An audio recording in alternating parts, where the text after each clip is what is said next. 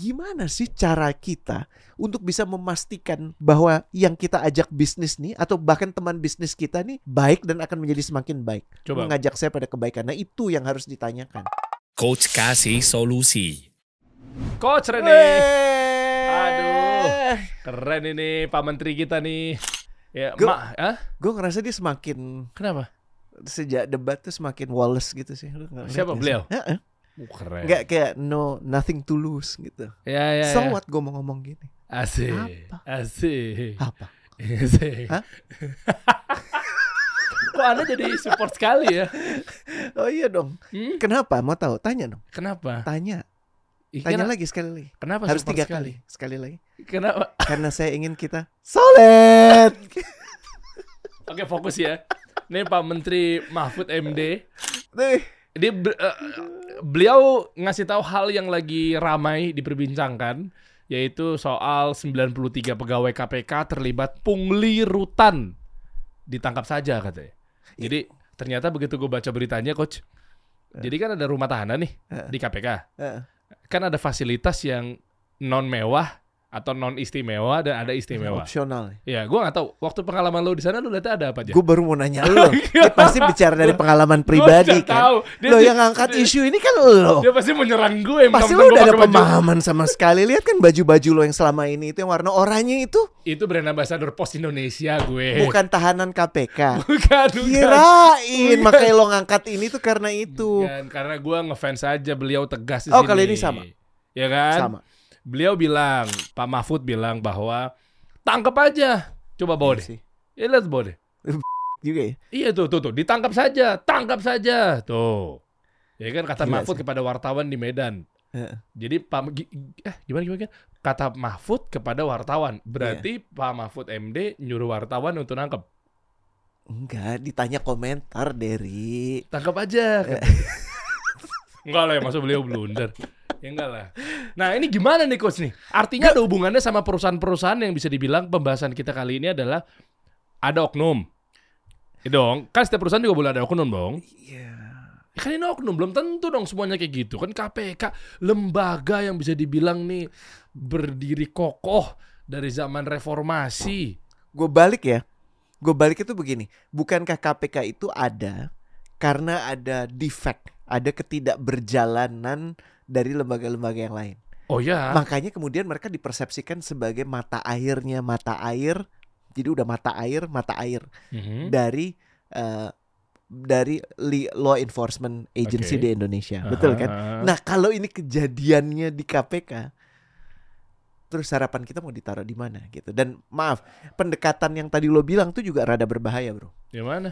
Iya, gue sempat berdebat di rumah juga sama Muna karena dia bilang ini kan di setiap lembaga pasti ada yang kayak gini. Oknum. Gitu kan pasti ada oknum Ya kan. memang ada. Iya, tapi kalau pendekatan kita melihat segala sesuatu dilokalisasi langsung bahwa ini problemnya ada di case ini, ada di orang ini, kita gagal melihat ini sebagai bagian dari satu sistem besar. Lo Hmm. kebayang nggak kalau satu kejadian tuh masih ya walaupun mesti tetap diteliti kenapa penyebabnya kayak yang soal perselingkuhan di Citylink kemarin. By the way, abis itu baca ya. Tapi Hmm. nantilah. Gue baru bener-bener baca kabar berita tentang tentang Citylink itu Chatnya, belakangan. chatnya. Chatnya. Gue baru ngeliatin itu. Astagfirullah. But anyway, Ya kan? heeh. itu diposting sama istrinya. But anyway, anyway, anyway. Iya, itu kan iya, udah betul, udah iya, udah kelar betul. deh. Gue gue rada Iya, iya. kaget aja sih. Iya betul. Karena jujur ya waktu kemarin diangkat tuh gue baru baru ngehnya baru belakangan gitu. Itu But- bininya yang yang ngebongkar. Iya, gue kaget luar biasa. Gue kok kagetnya luar biasa atas izin Allah juga tentunya. Tapi ngeri juga sih. Nah, yang gue pengen Tapi- omongin iya. Tapi kalau- mana? Oke, yuk. Anyway. Apa? fokus. Iya fokus gue. Oke, fokus. Nggak, gue baca netizen. Gantengan bisa? bapak ini dong, gimana sih? gitu? Iya betul. Iya kan? Nah, ya gue cuma pengen ngomong tau gak apa Der? Kalau itu satu case, ya. Ini 93. 93 eh. rada maksud gue gini, Aduh. kalau 93 rada susah bilang bukan sistemik. Satu aja gue akan melakukan berbagai macam cara untuk melihat ini dari sudut pandang sistemik. Apa yang membuat ini bisa terjadi? Bagaimana pola rekrutmennya? Bagaimana pola inductionnya? Apa yang menjadikan orang-orang yang permisif seperti ini bisa kemudian masuk ke dalam ekosistem? Iya kan? Tapi Iya. kalau 93 khawatirnya jangan-jangan yang dicari yang kayak begitu. Dan ini celaka buat KPK kan. Udah namanya buruk banget di bawah kepemimpinan nggak usah diomongin bapak yang itu yang sekarang udah diselesaikan itu. Ya, Ya kan, eh, ya gue jadi semakin percaya bahwa ada istilah yang mengatakan eh, pemimpin adalah cerminan dari ra- rakyatnya gitu ya. Betul. Nah artinya kan pemimpinnya begitu kan nggak heran yang bawa-bawanya mungkin. Nah, Si ini bisa oknum, jadi hasil oknum ya. ikutan yang baru mulai keluar dari sekarang. Udah gitu yang Hmm. diperdagangkan bikin malu lagi. Fasilitas. Lah bentar deh. Iya gak sih? Iya mungkin lu tahu lah di dalamnya seperti apa. Enggak enggak Lu nih. dong lebih tahu. Bukan bukan. Oh, oh. Bukan dari para alumni atau yang lainnya nanti teman-teman. Mungkin kawan-kawan di sini juga kalau ada yang tahu bisa komentarin gitu kan. fasilitas istimewa itu yang dimaksud apa sih?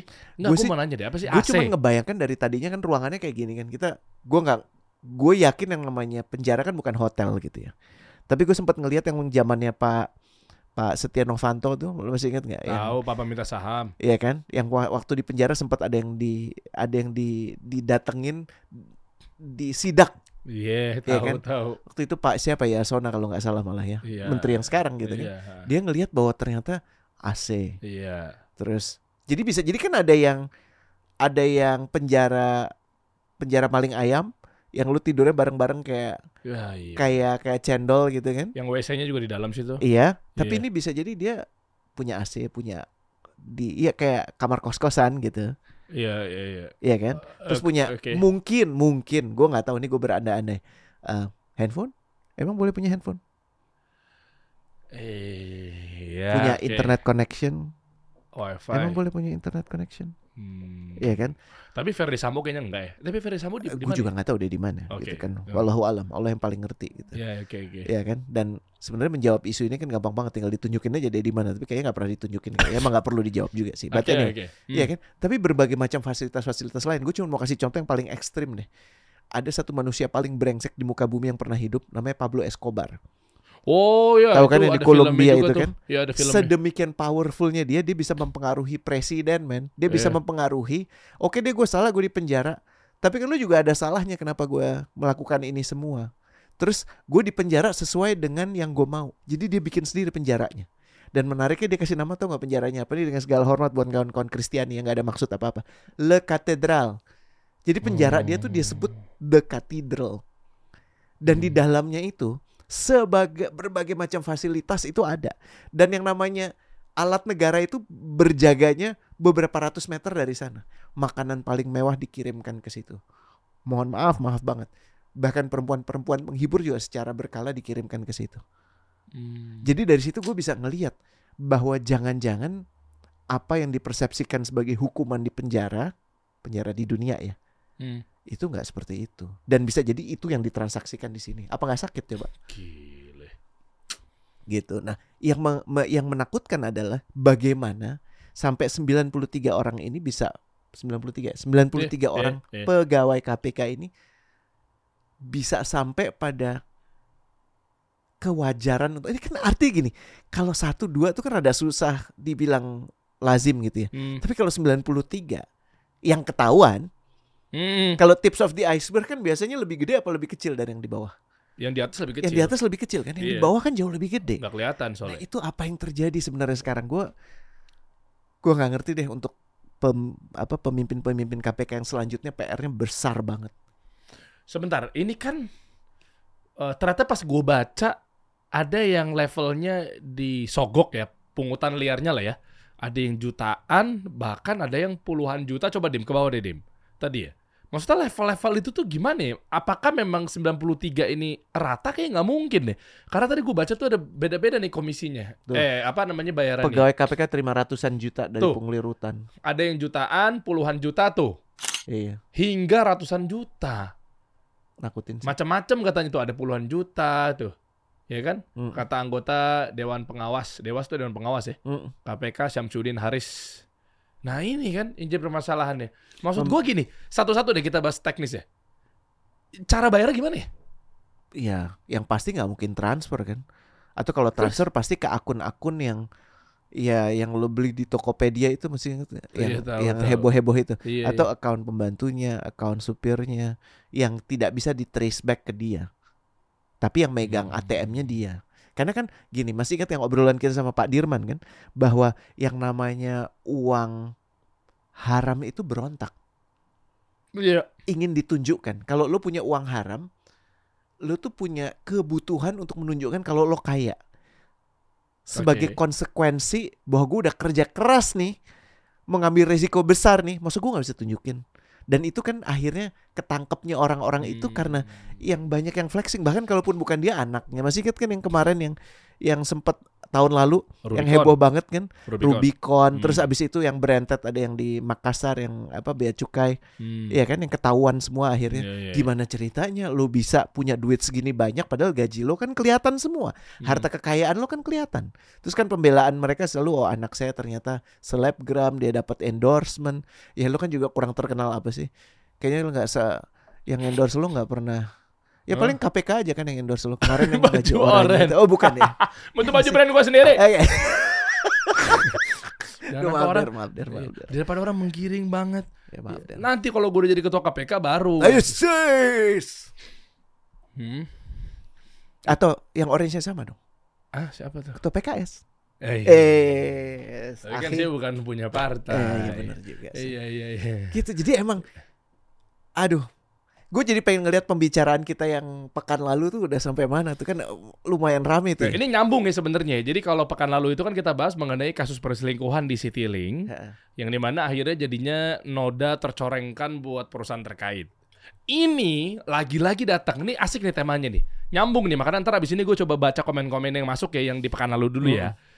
Yang ini adalah sama-sama tercoreng. Yang mana warga Indonesia tuh betul-betul bergantungnya dalam tanda kutip kepada ya KPK. Yang di sini perannya adalah memberantas korupsi di negeri ini. Tapi nyatanya dari mulai ketuanya, pungli terjadi. Maksud gua, gua mau agak sedikit dalam nih coach. Hmm. Ya mudah-mudahan lo bisa jawab dan Bismillah, berani bismillah, bismillah. tegas gitu ya. Bismillah. Kemarin baru-baru gali sih, Ah ya kan? biar dalam. Sumur kali ya. ya. Jadi kalau kita lihat dari yang diwawancarai oleh Pak Mahfud, ya kan ini wawancarin sama apa namanya eh, dari wartawan ke Pak Mahfud kan beliau punya tagline kan satset tas tes. Kan tes aja dulu, satset aja dulu gitu ya. Mm. Artinya kan ketegasan beliau ini gue pengen coba gali lebih dalam. Kok ya mau beliau mau siapa pun itu lembaga yang diharap-harapkan untuk memberantas korupsi di negeri ini, tapi nyatanya malah seperti itu. Maksud gua, ini salahnya di mana problemnya, coach? Kalau kita mau ngelihat uh, secara case per case, tentunya bisa ditelusuri. Hmm. Tapi kalau gue lebih senang lihat pendekatannya sistemik. Pendekatan sistemik tuh meyakini bahwa tidak ada sesuatu terjadi kecuali ada serentetan hal-hal lain yang memungkinkan hal itu terjadi. apa sih korup masal? Ya itu ujungnya, bentuknya. Tapi awalnya itu bagaimana? Awalnya itu adalah eh, pembiaran, ya kan? Eh, Hmm. Kemudian eh, apa? Selain pembiaran itu justru penganjuran bahwa ya wajarlah kita melakukan ini. Kita kan butuh pendapatan tambahan. Dan kemudian dicontohkan dan itu yang paling buruk. Tadi lu udah bilang soal role play itu. Ya, Hmm. akhirnya secara sistem itu menjadi korup. Gitu. Hmm. Tapi biasanya sistem punya kemampuan untuk mengoreksi dirinya kalau yang bersihnya masih lebih dominan dan kita berharap ini yang terjadi di KPK, di KPK.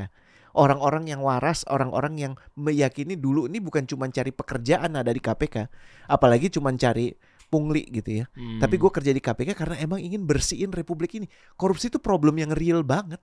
Problem yang problemnya korupsi kan gini. Lo nggak ngerasa kehilangan kan?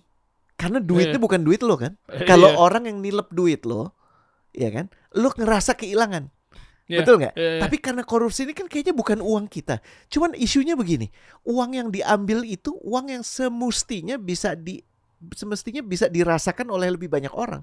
Sekolah yang mestinya bisa diperbaiki jadi nggak punya nggak punya angga nggak punya budget. bener nggak? Hmm. Eh, kema apa orang-orang mestinya bisa naik gaji akhirnya nggak bisa karena duitnya nggak ada. Dan kita tuh punya dana yang gede banget loh. Presiden Republik Indonesia tuh punya anggaran setiap tahunnya 3000 triliun men. Hmm. Dan kemarin kan baru sempat ada laporan yang sekian 30 sekian persen tuh udah gone. Udah dikorap gitu dalam prosesnya. Gila. Lewat markup mulai segala macam. 30 persen tuh 1000 triliun men. Iya. Dari 3000 T. Iya. Makanya kita nggak kaget kan ada yang nggak habis-habis duitnya gitu kan. Iya, tapi gue suka sih narasi tentang lu bilang bahwa pembiaran. Kok gue jadi inget ya, awalnya dibiarin, dibiarin, dibiarin. Mungkin aja di sebuah negara namanya Wakanda misalnya. Mm-mm, Terus tiba-tiba ada yang korup. mm-mm. Terus dibiarin tuh ada banyak nih faktornya. Dibiarin karena memang ditunggu nantinya. Ah, gue tangkep deh. Mm, Lagi nunggu momentum yang tepat gitu ya. Bahwa ada saksi apa segala macam. Atau yang kedua, mm. dijadikan sebagai kendaraan politik. Iya. Misalnya contoh, kamu sudah ke Gap. Wah, aku ke Gap. Ayo, kamu mau dukung aku nggak? Mm. Kalau kamu misalnya nggak mau dukung aku, Blackmail. eh kamu aku tangkep. Iya. Kasusmu seperti ini Iya. gitu kan.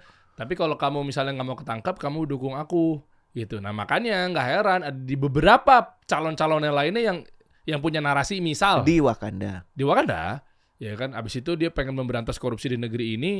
Ya, gue baca di netizen di Wakanda itu, lihat aja nih kalau dia sampai jadi, siap-siap ya, bu, eh bu, apa, eh, siapalah itulah, bapak-bapak apa ibu-ibu gitu ya. Tinggal nunggu aja kamu nanti masuk gitu. Da- Dan, Ya Gua- kan gua- itu, gua- itu pembiaran dari situ kan bisa jadi Iya, kan? Banget, banget. Gue Hmm. gue dari narasi lo tuh jadi teringat ucapan guru-guru kita gitu kan. Seringkali kita merasa bahwa sorry, kita, kita kan ngerasa nggak diperlakukan adil gitu ya. Mhm, Iya kan? mhm. Dan mungkin orang-orang brengsek itu merasa terbebaskan. Orang-orang brengsek di Wakanda itu kan Hmm. bisa melakukan apa pun yang dalam kapasitas dia. Tapi sebenarnya justru dia malah lebih disesatkan dengan posisi dia, dengan keberanian dia, dengan kegigihan dia menutup nuraninya sendiri, benar nggak sih Dan? Hmm. Kan orang untuk bisa tega melakukan apa pun yang menurut dia bagus buat dia, walaupun itu buruk buat orang lain, itu kan butuh matiin nurani, benar nggak sih Dan? Iya iya. Nah Iya. itu yang menurut gue serem sih, Iya. serem. Ya, Dan jangan peduli ya. iya, Apa pun itu nggak peduli. Mau itu misal, contoh ya, mau itu dana buat apa kek, dana buat ibadah kek, oh nggak peduli tuh. Wih ngeri banget. Nah, kita bacain komen aja kalau gitu ya. boleh. Ini juga banyak yang ngeri-ngeri nih dengan pekan lalu nih pembahasannya. Hmm. Ya, nah ini. Eh Wih, kemarin banyak ya. Iya, sempat kita tanya, nih juga rame ya pas eh, apa pembahasan di tahun eh tahun lalu, di pekan lalu itu terkait perselingkuhan yang ada di Citylink. Mm. Tapi bukan itunya mau kita bahas, tapi adalah kita mengarah kepada Sistemiknya. Iya. Ada pengalaman nggak kawan-kawan ini? Mm. Misalnya Milih partner. milih partner seperti apa sih sehingga jangan sampai malah partner itu menyesatkan dan Betul. seterusnya gitu ya. Betul. Ternyata banyak banget yang komen-komen. Mm. Gue mau mulai dari tadi ada yang ngadu tuh tentang bisnis dulu deh, boleh deh. Ah, ah, boleh deh ini dulu nih. Cerita film. Gila sama tuh dengan yang gue alamin saat ini. Awalnya karena gue yang ajak dia buat bisnis karena dia yang punya duitnya. Tapi setelah bisnis jalan, duit gue aja yang kepake buat nombok sana sini. Tapi giliran bahas profit, dia gercep bener katanya. Hmm. Jadi operasional dia keluar, butuh dana ini, butuh dana ini. Tapi giliran, ini ada profit nih. Dia orang pertama kayak, eh boleh dong yuk, cek laporan keuangan yuk. Tuh Hmm. satu. Lalu ada juga Itu dari tuh yang Chandra. Chandra. Hmm. Perselingkuhan adalah perbuatan melawan hukum. Karena pernikahan adalah tindakan hukum. Hmm. Saya sudah pernah mencopot beberapa kepala cabang karena istri sah mengadu dan terbukti terjadi perselingkuhan sesama karyawan. Mm. Ini tidak bisa dikategorikan ke ranah pribadi. Betul. Tuh ini jawaban buat yang kan beberapa Ah. tadi di atas bilang kan ini urusan pribadi. Kenapa perusahaan mencampuri? Ya, Ya, ya. karena perusahaan udah kebawa, men. Eh, Iya kan? Iya, iya. Melainkan kategori pelanggaran hukum dan aturan. Dalam hal ini, Citylink harus bebenah. Simple buat aturan melarang. Adultery dalam ekosistem pekerjaan dalam perusahaan lengkap dengan punishment apabila dilanggar. Betul. Hmm. Salah satu bentuknya itu harus dikomunikasikan betul-betul. Dan punishment itu keukuran dari siapa ya coach ya? Kayak tadi misalnya apakah dikeluarin, apakah segala macam itu ada nggak di Kementerian Tenaga Kerja? Nah, harusnya ada kan salah satu bentuk hukuman itu adalah pemecatan. Ya, Hmm. Pemecat penghentian hu- hubungan kerja. Kalau lo melakukan kesalahan yang masuk kategori fatal, Hmm. ya itu udah langsung terminasi. Bahkan ada yang lebih jauh gitu. Kau akan diserahkan kepada lembaga yang berwenang untuk menangani. Karena perusahaan kan cuma selesai sampai di PHK. Tapi kalau masih diperkarakan lebih lanjut ya itu kalau misalnya mencuri, beberapa perusahaan akan mengadukan lo ke polisi untuk diproses. Perusahaannya sudah selesai karena menyerahkan case itu ke ke pihak yang berwajib gitu. Hmm. Jadi memang nggak boleh naif kita melihat ini sebagai eh, pribadi doang sih, nggak cukup. Ya kemarin gue juga sempat nanya juga sih, ini Ah. bukan urusan pribadi deh, tapi Ah. enggak kayaknya ya. Mencoreng. Nah kalau kayak gini balik lagi ke KPK tadi artinya eh, pribadi juga bukan. Mm-mm. Terus nih mau mau- mau ke arah mana ntar nih KPK nih? Dan diapain kira-kira? Menurut lo gimana coach? Kalau diapain kira-kira yang paling berwenang ya tentunya presiden. Iya kan? Bagaimana visi eh, tentang menghapuskan korupsi dan jujur indeks korupsi kita menurun, bertambah buruk. Ya. Jadi memang eh, Pak Presiden benar-benar harus di ujung akhir jabatan dia harus membenahi ini Sampai Dan- Oktober ya? Sampai Oktober dan bentuk pembenahannya semoga dilanjutkan oleh siapa pun yang nanti terpilih. Karena nggak bisa nggak akan bisa kok kita ngomong macam-macam ya. Kalau setiap tahun dana yang dikorupsi seperti itu. Dan orang yang mengkorupsi masih bebas melenggang. Kenapa nggak dimiskinin sih? Nggak, ma- maaf ya, ini gue agak kasar, tapi memang emang apa lagi? ya emang awalnya kan mereka argumennya saya melakukan ini karena saya butuh saya miskin tapi terus akhirnya berlebih. Dan cara yang paling efektif yang barusan dari bilang. Karena kalau di penjara nggak takut kan bisa itu maksud ber- bisa bersiasat dengan kolaborasi ya. Lah itu tadi pungli, ya kan? Atau bahkan ada yang bisa break loh. Break, break. Break apanya? ya gue jalan dulu ya der. Ntar gue balik lagi. Gue bayar lo ya. Loh yang gayus itu kan Oh, ketahuannya oh lagi iya, nonton lagi nonton tenis, tenis. Ya. Gayus Tambunan. Gila gak sih? Ini kita tahu yang orang-orang lain nggak tahu gitu ya. Udah ditahan, dia tuh Yang pakai uh, wig ya? aktor penggelapan pajak, ya kan? Udah ditahan, udah dipenjara, dihukum, di penjara. Eh, ada yang nangkep dia, ada yang ngelihat dia, moto dia kemudian. Eh, Men, nonton tenis. Jadi nggak ada artinya kalau harta hasil jarahan itu tidak diambil kembali oleh negara. Dan undang-undangnya perusulan undang-undang ini sudah ada di DPR tapi belum dimajukan. Ya nggak tahu walau alam kenapa. Mudah-mudahan hati bapak-bapak yang di Senayan itu terketuk untuk bisa segera meloloskan ini. Iya dong, miskinin aja langsung. Karena itu resiko yang paling menakutkan buat mereka. Mereka kan takutnya miskin di dunia kan. Iya. Iya kan? Ah. Ya udah itu yang dimunculkan karena mereka udah nggak punya rasa takut lagi akan di, bukan cuma dimiskinkan tapi di, diminta pertanggungjawabannya di pengadilan akhirat kelak. Hmm. Gitu. Nggak bisa, nggak bisa bicara bahasa ukhrawi, nggak nggak bisa bicara bahasa akhirat spiritual, nggak nggak di nggak dibahin. Nggak ada takutnya kok. Habis korupsi naik haji. Habis korupsi bangun masjid. Tidak merasa ada yang salah. Sementara kan kalau untuk hal baik sebaik apa pun bagus bangun masjid salah enggak naik haji salah enggak tapi kalau hasilnya dari yang salah kira-kira diterima nggak Nah, hati-hati itu. iya nggak Oh enggak berarti. Iya kan? Berat, dan berat, ini berat. penting banget penting banget PR kita ini sekarang secara kasat mata problemnya kalau ada kebusukan hati yang tercium mudah sekali untuk kita memilih partner benar nggak dar Iya. ya kalau misalnya muka gue setiap kali gue bohong ada cemong gitu ya ya atau ada garis gitu sehingga lu Derry bisa ngelihat dengan mudah gue mau bisnis sama Rene gila mukanya garis semua enggak lah ya tapi kan nggak ada Iya. Iya. Bener nggak nah apa yang bisa membantu lo untuk bisa menemukan partner yang tepat nih contoh kawan kita tadi kan itu salah satu bentuknya Hmm. ya kan mencari partner yang tepat itu kan ya, separuh dari keberhasilan bener nggak sih Der? Hmm. Lo Hmm. pernah nggak ada di partnership yang buruk? Oh iya Sebagaimana pernah. lo insya Allah ada di partnership yang baik saat ini gitu Pernah kan. waktu itu mah gue sering. Saling melengkapi. Cuman gimana sih cara kita untuk bisa memastikan ya bahwa yang kita ajak bisnis nih atau bahkan teman bisnis kita nih baik dan akan menjadi semakin baik. Coba. Mengajak saya pada kebaikan. Nah itu yang harus ditanyakan. Karena banyak yang nggak pernah ba- banyak yang cuman melihatnya apa coba paling gampang. Apa tuh? Eh kita sama-sama make money. Itu nggak pernah ada problem. Sama-sama make money itu nggak pernah problem. Hmm. Karena sepakat untuk make money bareng. Tapi itu nggak cukup. Hmm. Justru itu yang paling menjerumuskan. Hmm, iya. Gitu. Nah, yang paling penting dan ini yang paling suka dilupakan, ya, seberapa kenal sih lo sama calon partner lo? Oke, ini indikasinya gimana cara ngelihat bahwa ini orang kan kalau tadi lu bilang bahwa ini nggak ada coretan mukanya, ya kan, nggak ada tulisan ini, nggak ada catatan dosanya dia bawa ke mana-mana, ya kan? Maksud gua itu gimana cara ngukurnya bahwa eh, ajak safar dulu gitu? Ya, salah satunya. Oke. Paling kan gini, guru-guru kita mengajarkan katanya orang yang kita belum benar-benar kenal sama orang itu sampai kita menikah atau kita safar bareng gitu Oh, ya. iya iya. ya kan atau punya hubungan transaksi dengan dia biasanya baru kelihatan busuk-busuknya setelah itu Ya, gitu kan. muamalah gitu ya. ya kan Tapi gimana caranya kalau kita nggak punya itu? Jadi nomor satu justru ini jadi pertanyaan retorikal yang lo harus jawabnya dengan merefleksikan ke diri lo. Jangan-jangan saat lo mau berbisnis sama dia, niatan lo pun itu hanya untuk dapat duit lebih. Oh, Jadi nggak cukup baik. Ya, magnet itu kan akan menarik yang sejenis gitu betul ya? Eh, Ya, jadi lo tuh menjadi magnet orang yang cuma nyari duit.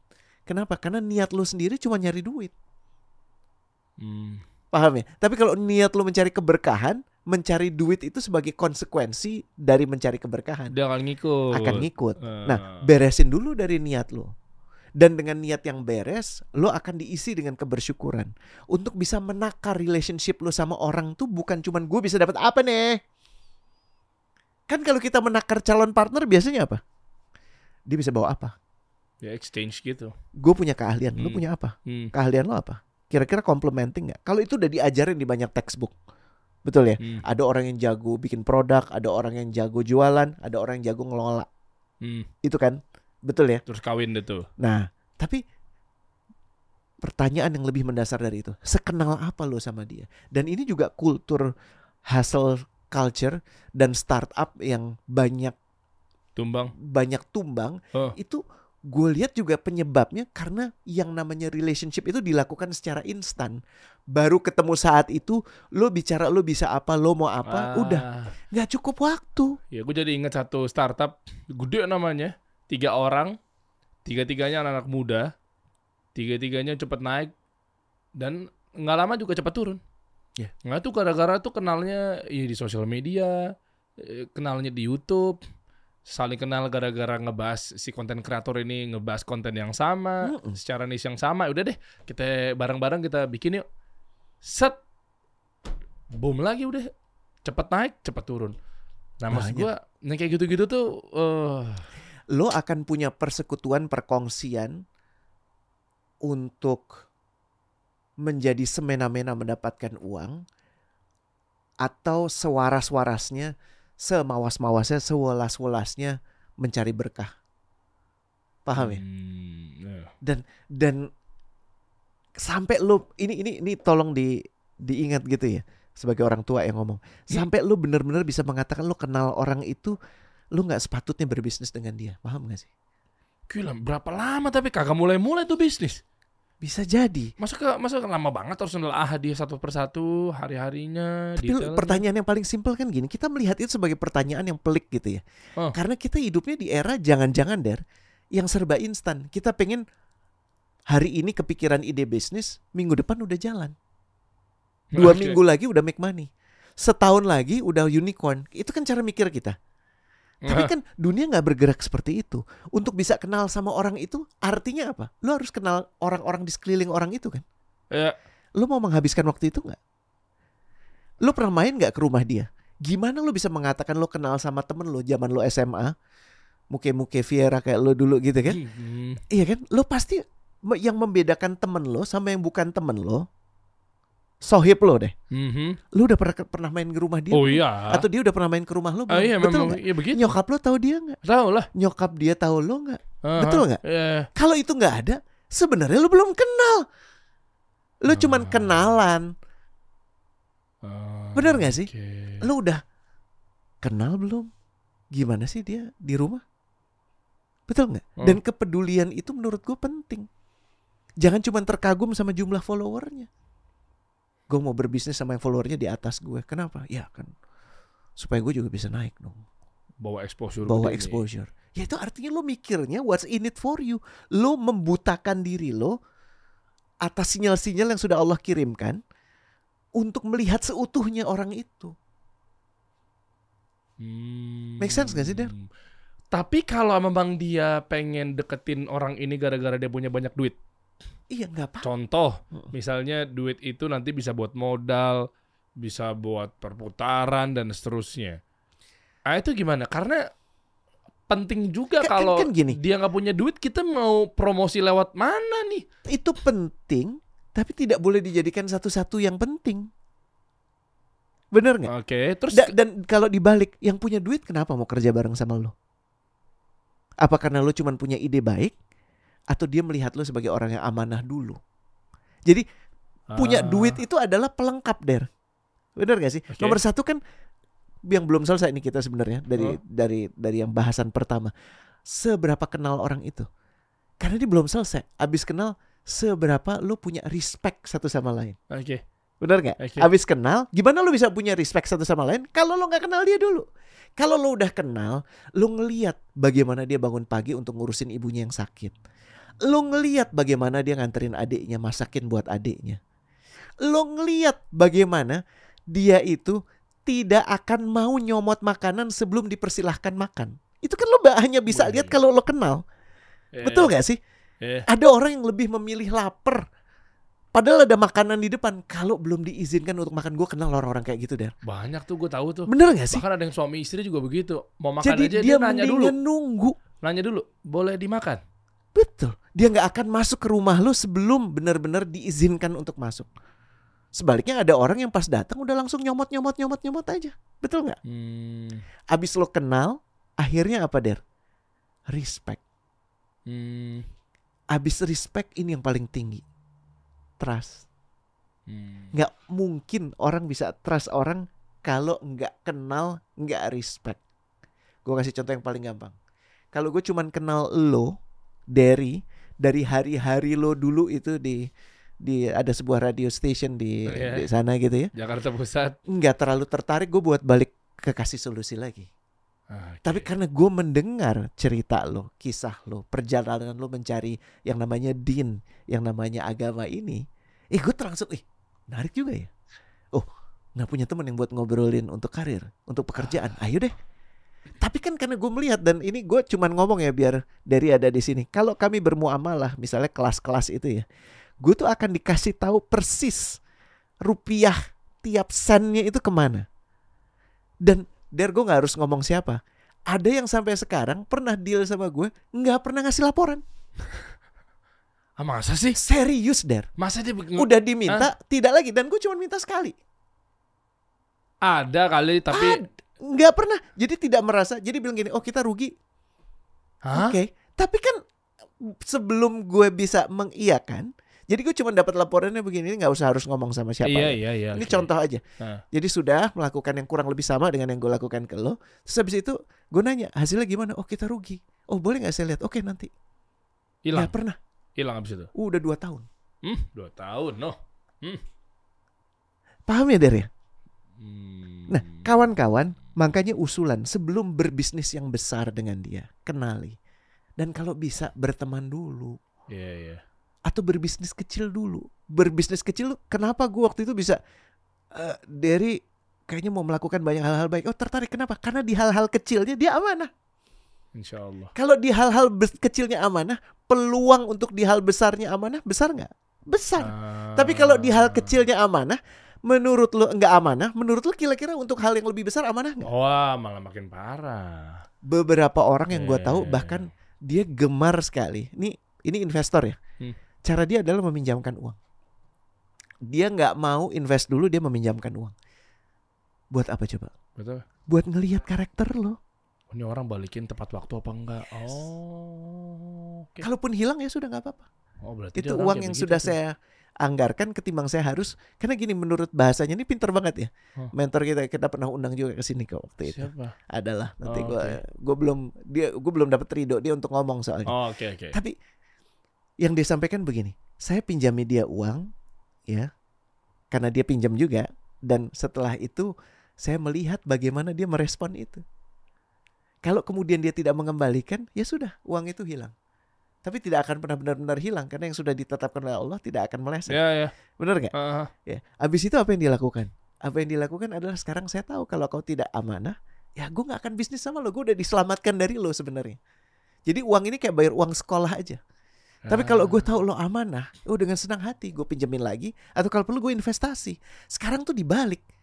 Ya, sekarang orang pengennya langsung investasi bisnis. Oh. Ya ya ya. Kenal, respect, Hah, hah. trust. Oke. Nih, gue jadi inget gini. Ah, kenal, respect, trust. Ini menarik ya kata coach Rene guys. Ah, bisa juga nggak diukur dari lu memerhatikan hal-hal kecil yang memang nggak kelihatan di hal-hal yang besar. Ya. Ya kan? Contoh, gue jadi ingat seseorang yang setiap kali ngobrol sejam, dua jam, tiga jam, lihat dia muncul musik mungkin ya apa pun itu ya mau nih dia eh, public figure apa segala macam, tapi tutur katanya ini bagi yang muslim ya tentunya. Nanti di tiap kalimat-kalimat tertentu ketika misalnya dia mau ngelempar sebuah janji, dia hal kecil banget. Dikit-dikit insya Allah kita akan bisa eh, begini, insya Allah kita akan begini. Itu hal kayak gitu itu tuh gue bisa nilai loh. Coach. That's a good sign. Ya, ya, gue tuh kadang suka merhatiin kayak gitu tuh satu gitu kan. Atau mungkin ketika ada seseorang juga begitu ditanya, ya kan, misalnya ini contoh random aja nih ya. Eh, kalau memang lo mau makan malam sama siapa pun itulah mau tokoh fiksi atau mungkin mau tokoh apa pun itu terkenal apa, eh, terserah lah mau makan malam atau lo mau jalan-jalan kira-kira lo mau sama siapa gitu. Tapi di kepala dia bukan yang orang-orang yang mana, tapi ternyata yang disebut yang pertama adalah Nabi Muhammad SAW. Yang kayak gitu-gitu kan reaktif-reaktif Clue. clue yang memang kelihatan bahwa nih orang ini orang yang betul-betul begini begitu. Ya nggak sih? Cara yang paling utama adalah kayak karena gini pada saat orang kan gini Derry kan reputasinya udah terbaca ya. Orang yang mau berbisnis sama Derry sebenarnya sangat mudah melihat Derry because you're very visible. Ya memang nampak. Betul kan? Mhm. orang mudah ngelihat lu. Hmm. tapi lu ngelihat orang belum tentu mudah bener nggak apalagi Iya. kalau orang itu tidak sete- seterkenal lu jadi lu sangat mudah sebenarnya bahas maaf bahasa gue ya Heeh. dimanipulasi kalau nggak hati-hati. Kenapa? Karena dengan ngelihat lo ada di ceruk yang lebih ke kanan, muslim, orang akan pada saat ngomong sama lo, insya Allah, Bismillah, gitu kan pasti kan. Iya, iya, iya, iya. Tapi yang Derry bisa lakukan apa? Selain itu, itu juga bagus ya. Oke, Bukan artinya salah. Iya. Tapi kita juga harus memastikan jangan sampai orang itu ngomong karena di depan Derry aja. Terus Oh. abis selesai ngomong sama lo, pas dia lagi parkir mobil, mobil ketutupan. Terus dia maki-maki. Sumpah serapah. Hmm. Dia berpikir nggak ada Derry, padahal Derry masih mantau. Hmm. Jadi bagaimana perilaku dia selain ke lu itu juga penting untuk dilihat. Terutama kepada orang-orang yang menguntungkan dia. Ih, ngeri juga ya Ada orang yang nggak tahu gimana ya, kejem aja gitu sama sama pembuka sama orang yang suka bukain pintu concierge, sama OB ya. Ada orang yang tahu namanya. Ada bahkan orang yang pernah mampir ke rumah OB-nya. Kan beda-beda ya, Der, ya? Iya, iya. Jadi memang itu eh, gimana seseorang keadaan seseorang pada saat dia berhadapan dengan orang yang tidak menguntungkan dia itu clue sebenarnya dia gimana sih sebagai orang seutuhnya. Hmm, Tuh. Ini menarik. Ya, hati-hati ya. Iya, iya, iya, iya. Gitu. Buat partner, buat bos nyari karyawan, Yes. itu kan akan ke situ pasti ya. yes. Ya misalnya kayak sekarang gue juga lagi hiring. Hmm. Itu gue jadi belajar tuh. Oh begini cara aturan mainnya. Ada yang waktu kemarin ya gue nggak usah sebut lah. Ini ini ini, ini justru buat pembelajaran buat eh, kawan-kawan yang punya perusahaan atau mungkin lagi merintis sebuah perusahaan atau startup gitu ya. Ya gue nemu eh, berita dari salah satu manajer di kantor Hmm. di sini. Ya kocernya juga kenal. Tiba-tiba gue lagi hiring. Terus mereka lagi atur lah para manajer-manajer. Terus tiba-tiba dia ngasih report. Ini pak yang masuk dari sekian.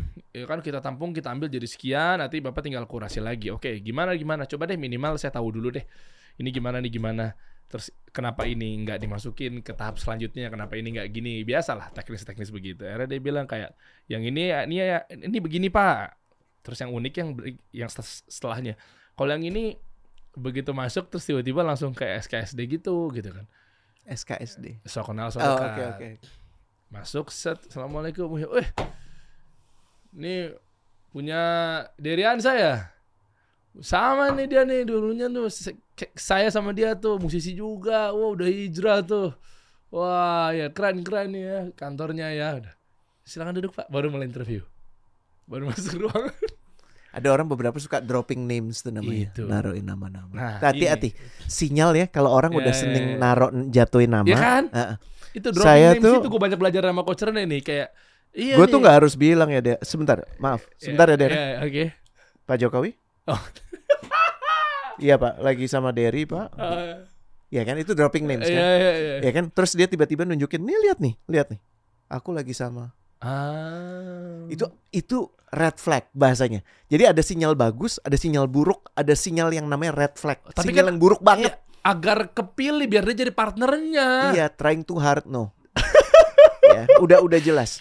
ya dropping names kan ada juga yang peres tapi berguna kayak misalnya ceritanya Aldan direkrut kan juga menarik ya kan tapi kan itu Oh, iya. menunjukkan bahwa dia tekun dia gigih tapi bukan yang baru ngobrol sedikit oh jadi gimana oh sama Ustadz saya oh waktu itu gue ketemu sama Ustadz itu Ya, ya. itu. oh gue bela Ustadz itu bukan gue belajar dari Ustadz itu Ustadz itu belajar dari gue Gila.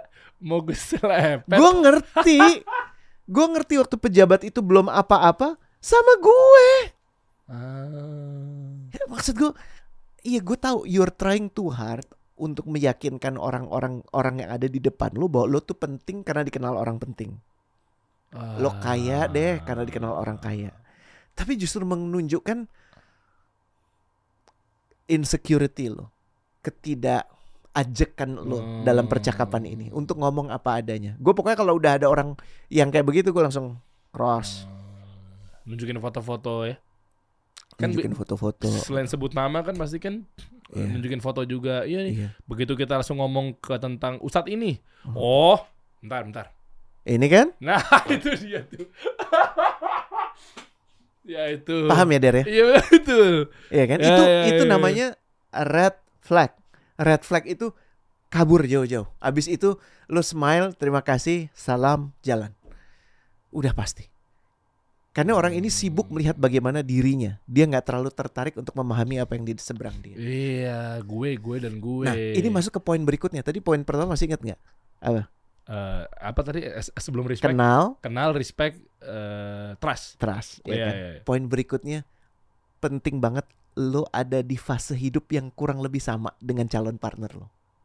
Penting. Gue nggak ngomong usia, Hmm. perhatikan gue nggak ngomong usia, gue ngomong fase hidup.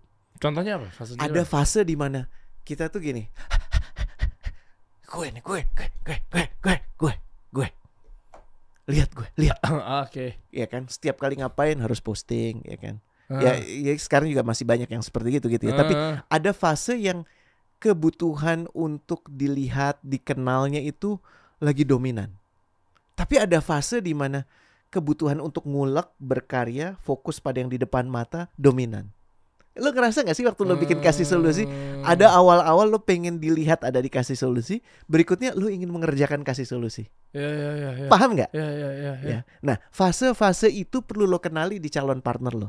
Kenapa? Kalau lo punya fase yang berbeda, hati-hati. Nggak matching. Yang satu pengennya money, money, and more money. Oke, Bang yang tadi itu, yang cerita Iya, itu iya. tadi. si partner bisnisnya itu. Iya kan? Yang satu Hmm. lagi karya-karya dan lebih banyak karya. Ada satu yang pengen belajar. Ada satu yang udah pengen pokoknya dapet deh. Hmm. Ya, Itu nggak nyambung. Hmm. Paham ya? Hmm. Jadi sebaik-baiknya lo ada di fase hidup yang sama. Yang artinya apa? Lo bisa memaknai perjalanan itu dengan baik. Kayak lo sama Renat itu bener-bener ada di fase yang kurang lebih sama. Hmm. Lo ingin meninggalkan sesuatu, lo lagi cari modal sebenarnya. Lo berdua tuh lagi cari modal, bukan cuma buat kasih solusi, buat hidup setelah kehidupan ini. Hmm. Kasih solusi itu cuma item yang ada di dalam situ. Amin, amin. insya Paham ya? Insya Allah. Ya, ya. Ya. Dan lihat fase-fase itu di orang-orang yang kemudian akan berbisnis terutama berikatan dengan lo. Hmm. Karena ya tentunya nggak bisa dinafikan ada yang punya fasenya beda-beda gitu. Dan pada saat perbedaan itu terjadi, artinya nggak boleh coach, boleh, tapi akan lebih sulit dikelola. Oh, bukan karena beda domain tuh jadi malah sa- saling melengkapi ya? Enggak juga ya? Eh, beda, ini bukan keahlian ya Der, fase. Oh, fasenya ya. Eh, kalau Oke. keahlian kan lo jagonya broadcasting, marketing dan segala macam. Renat operasional, Oh, oke. HR dan segala macam. Itu saling melengkapi wajib. Gue bicara di luar itu. Gue bicara fase. Hmm. Fase lo sebagai manusia tuh ada ada ada ada ritmenya, ada Ah, ya, paham. Ya, Paham paham, ya? gue, paham gue. ada yang kalau misalnya lo baru mau nikah, fasenya apa? Iya, me- bikin ajak keluarganya, Iya. punya rumah, Hmm. ya kan? Ya kan punya rumah, nggak nggak harus pinjem, ya kan? Tapi paling Hmm. nggak kontrakan mengajakkan keluarga beda dong yang anak-anak lu masih masukin apa masukin Lego beda sama anak gue kan anak gue yang udah mulai cari kuliah Ya, karena kan, fasenya udah beda. kan udah beda fasenya Ya. tapi apakah kita nggak bisa berbisnis bisa tapi ini yang butuh dikelola kalau kita berbisnis karena kita punya fase yang beda lo pasti fasenya lebih cepat gue pasti lebih slow ini butuh dikenali Ya, oke. yang namanya rekan berpartner bersama kalau investor tuh rada beda ya Hmm, karena hmm. lebih pasif kan. Hmm. Tapi kalau berpartner bersama sebisa mungkin fasenya sama. Jadi ada istilahnya kalau anak sekarang bilangnya pace-nya sama. P. Enggak juga. Kan ada Pace pace, itu kan yang- kecepatan. Kecepatan dipengaruhi oleh fase. Hmm, phase dan Pace. pace, ya. Nah, Heeh. Iya kan? Nyambung nggak tuh maksudnya Nyambung. kalau digeser ke pace tadi? Karena kan gini, ada orang, iya, ya maksud gue gini, itu pilihan referensi. Kayak orang ada yang baru nikah, ada yang terus ngejar banget kan. Tapi ada Hmm. orang yang jadi Wallace banget kan. Gue udah nikah mau apa lagi? Apa yang gue cari? Kan juga ada kan. Oh Jadi, iya. Fasenya sama, tapi pace-nya beda. Nah Pace-nya ini yang beda. berikutnya, lu udah masuk tuh. Speed bahasa gue. Oke. Speed itu dipengaruhi oleh fase. Oke. Nah, kalau lo bisa melihat ini bukan untuk semuanya harus sama, tapi lo mengenali. Kenapa? Perbedaan yang dikenali itu lebih bisa dikelola dibandingkan perbedaan yang Hah? Kita beda. Hmm. Oh. Paham ya? Eh, Iya kayak akhirnya Oke. kaget-kagetan. Kok lo gitu, Dar? Ya, gue pikir lo tahu. Lah, gue pikir gue deh. pikir itu kan. terus tahunya pasti pertengahan. Nah. Wah, habis tuh. Iya iya iya iya iya iya. Ada yang Oh, udah sampai ngambil uang perusahaan tau nggak jawabannya apa? Eh, Ya karena saya butuh uang buat ibu saya yang lagi sakit. Loh, alasannya benar. Caranya salah. ah, gue pernah ngalamin tuh Iya dapetan kan? kayak begitu. Iya kan? Iya iya iya. Kenapa dim tawa-tawa? Kayak tawa aja orangnya. Diambil tuh. Nah, ini ini ini yang yang menurut gua kadang-kadang kita cuman inginnya menang bersama. Tapi lupa loh bahwa dalam proses meraih kemenangan bersama kita harus merasakan kalah bareng. Wow, dalam bos. Bukankah secara fikih di muamalah juga udah dijelaskan kan? Iya kan kabar dari Rasulullah SAW gitu kan ketika usaha muamalah gitu yang benar adalah kita untung bareng-bareng, rugi bareng-bareng. Jangan giliran pas eh, untung dia mau, pas rugi dia kagak mau. Kayak ada ada cerita lucu juga yang yang sebenarnya waktu obrolan pekan lalu tuh kan yang gue sempat Gimana? curhat colongan di lo yang ada satu kawan yang dia katanya diinvestasi, Aha. iya kan? Aha. Bagi hasil karena Aha. syariah, investasi bukan pinjaman. Oke. Tapi pada saat proyeknya nggak jalan, ya nggak mau rugi. Jadi investornya berubah menjadi peminjam. Hmm, berubah akadnya tuh ya tiba-tiba ya. Eh, kan akad nggak bisa diubah Iya, ujuk-ujuk, Der. Iya betul. Kenapa? Karena nggak kenal. Hmm. Lu cuman pikir lo kenal. Hmm. Itulah gunanya yang clear tuh. Yang lagi rame juga ada coach. Apa? Gue harus hati-hati nih ngomongnya nih. Iya, jadi ada eh, perusahaan, terus tiba-tiba seseorang di dalamnya isi levelnya lah. Dia muter-muter-muter duit banyakan orang buat nginvest satu project. Tapi ternyata pakai nama dia sendiri, nggak pakai nama perusahaan. Persis yang kejadian itu. Jangan-jangan sama lagi Oh, orang. janjian sama orang ya? Oh. Itu udah jelas di mana letak syar'inya. Lebih parah lagi kalau mengatasnamakan syariah. Iya, sampai mana tadi? Gue tuh percaya banget ya orang yang kalau punya menebar janjinya tinggi, Hmm. kita benar-benar yakin sama tuh orang sampai kemudian kita wajib yakin sama tuh orang sampai terbukti enggak. Tapi kok yang pengalaman gue juga banyak yang akhirnya menciderai itu. Makanya gue di other part yang menurut gue gue comfortable banget nih. Lo mau nambah tinggi atau gimana terserah deh. ya. Yang gue nyaman sama kasih solusi kenapa? Lo nggak sebut di bawahnya podcast paling syariah. Ya, mm, Nggak ada tuh, nggak- coba nggak minggir. dong. Mau minggir Nggak ada, nggak ada. Tuh, Nggak ada. nggak ada. Dan gue berdoa lo nggak usah nambahin itu ya Dar ya. Nggak udah emang ini udah juga udah jalan 2 Nggak tahun usah, kenapa nggak tiba-tiba tambahin? Nggak usah. Iya memang nggak enggak dari Nggak awal kita perlu. juga. Iya iya. Nggak Aman. usah. Aman Pak. Jangan. Aman Pak Komisaris Utama. Ah, itu. Aman Ngeri. Pak Komut. Iya. Dia tendensius banget orangnya. Sebel soalnya gue. Iya kan? Karena lo menyebut Eh. itu kan lo membuat janji yang kemudian dipercaya oleh banyak orang. Janji yang kemudian lo ciderai sendiri. Itu kalau orang Betawi itu nggak bilangnya apa, Der? Apa tuh? Pale lo bawa menyan. Iya iya betul. Bener gak sih? Iya betul. Itu yang bikin kesel gue tuh. Aduh. Suruh rubah sama Ustadz nggak mau rubah lagi akad-akadnya. Kan udah dikasih masukan juga. Rata-rata emang orangnya misalnya perusahaan ini mengatasnamakan syari. Tapi ada ustadz-ustadz ngasih tahu, rubah dong. Ini nggak ada syari'inya di sini. Nggak ini ada masalahnya begini begini begini. Itu banyak tuh terjadi tuh. Mau di negara Dubai kayak ini- mau di negara mana. Ini udah jelas ini kasih solusi kan baca yang mayoritas gue yakin muslim gitu ya. Hmm. Yang dimaksud sebagai memperdagangkan agama tuh itu. Ih, biar tapi gue lo- yang sering dibilang katanya dari si jual agama ya kalau itu kan emang maksud gue gini itu accusation ya enggak karena mungkin karena perawakan gue begini, tapi kok ngundangnya Mongol. Itu aja. cuman karena kalau lo klimis tuh aneh der aneh banget gak sih Udah coba, nggak usah coba, dibahas. bentar bentar Itu kayak Kenapa lu mau bahas yang baru belakangan ini ada yang ngangkat gue tuh main gitar? Tahu ya kadang-kadang juga lagi. ukurannya aneh-aneh sih tapi tapi poinnya penting begini ya lo apa tadi nomor satu kenal respect Respect. baru trust. Trust. Jangan mudah bilang I trust him. Tunggu lo respect nggak? Ah, lo kenal nggak? Eh kita saling follow. Ya Allah. Iya iya iya iya. iya. Siapa nama ibunya? Nama Blank. istrinya? Nah, Udah pernah main ke rumahnya? Tinggalnya di mana? Gak tahu. Dan lu masih mau bisnis sama dia yang on tuh siapa? Iya iya. saling follow saling follow. Ah, gue juga pernah nge-follow orang juga dipaksa sama orangnya. Di depannya gitu ya. Follow Sekarang. dong gue. Sekarang. Iya, ditungguin. Enggak jaminan ya ternyata ya.